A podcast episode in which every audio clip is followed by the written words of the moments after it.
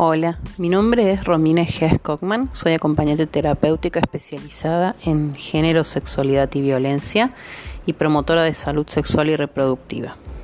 Hoy vamos a hablar nuevamente, vamos a continuar hablando del tema de la infidelidad, ya que hemos tenido un montón de consultas. Entre todas las consultas que llegaron, eh, había como un tema común, entonces nos vamos a basar en el programa de hoy sobre eso. Una de las preguntas que más eh, se hacían los oyentes era, ¿por qué si alguien está enamorado termina siendo infiel? Entonces vamos a hablar sobre eso. El amor y el deseo no son lo mismo. Hay muchas variables dentro de esto.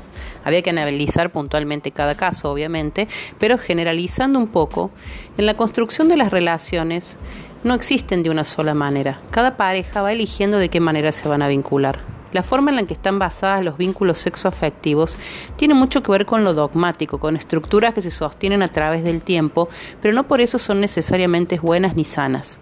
Dentro de esa misma construcción está muy latente la represión.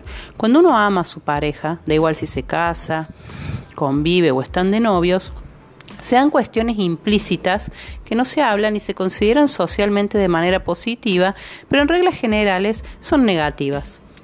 Cuando se elige un vínculo monogámico, esto significa que solamente van a vincularse de manera sexoafectiva con su pareja, se cree que la otra persona solamente debe desear o gustarle su pareja. Y si eso no es así, creemos que la otra persona es mala, es infiel, dejó de amarnos. Y todo eso sucede porque metemos todo en la misma bolsa. Amor y deseo son asuntos separados.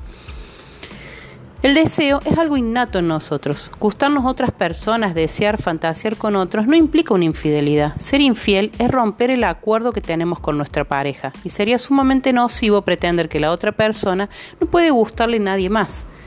Si la otra persona traspasa ese deseo convirtiendo esa fantasía en algo real, ahí sí posiblemente estaría rompiendo el acuerdo en el caso que hubiese uno.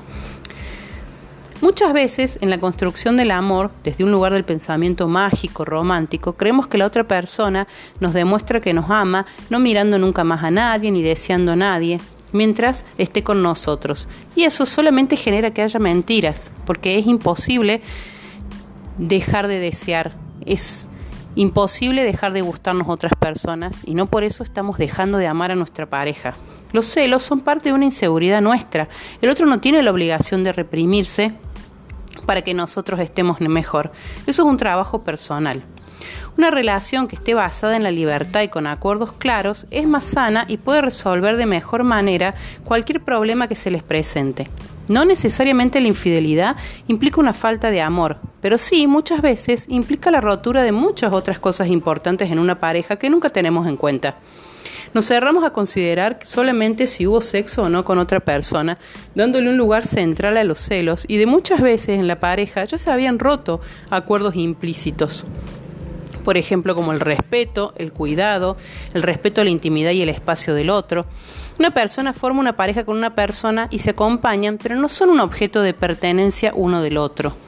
Y por último, y no menos importante, cuando se rompe un acuerdo es muy doloroso y se ve afectado el ego, el ego genera enojo y frustración, pero no hay ninguna responsabilidad de parte de la otra persona, o sea, de la persona con la que nos han engañado, porque el que está faltando un acuerdo de pareja es nuestra pareja no existen ni las rompehogares ni los rompehogares, ni está bien querer hacer daño o poner el foco en la persona con la que nos han sido infiel.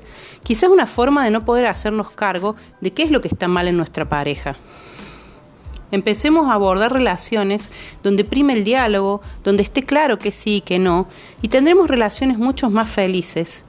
Y más que nada, cuestionarnos el patrón de relación que sostenemos desde tiempos arcaicos y que quizás hoy solamente nos hacen daño.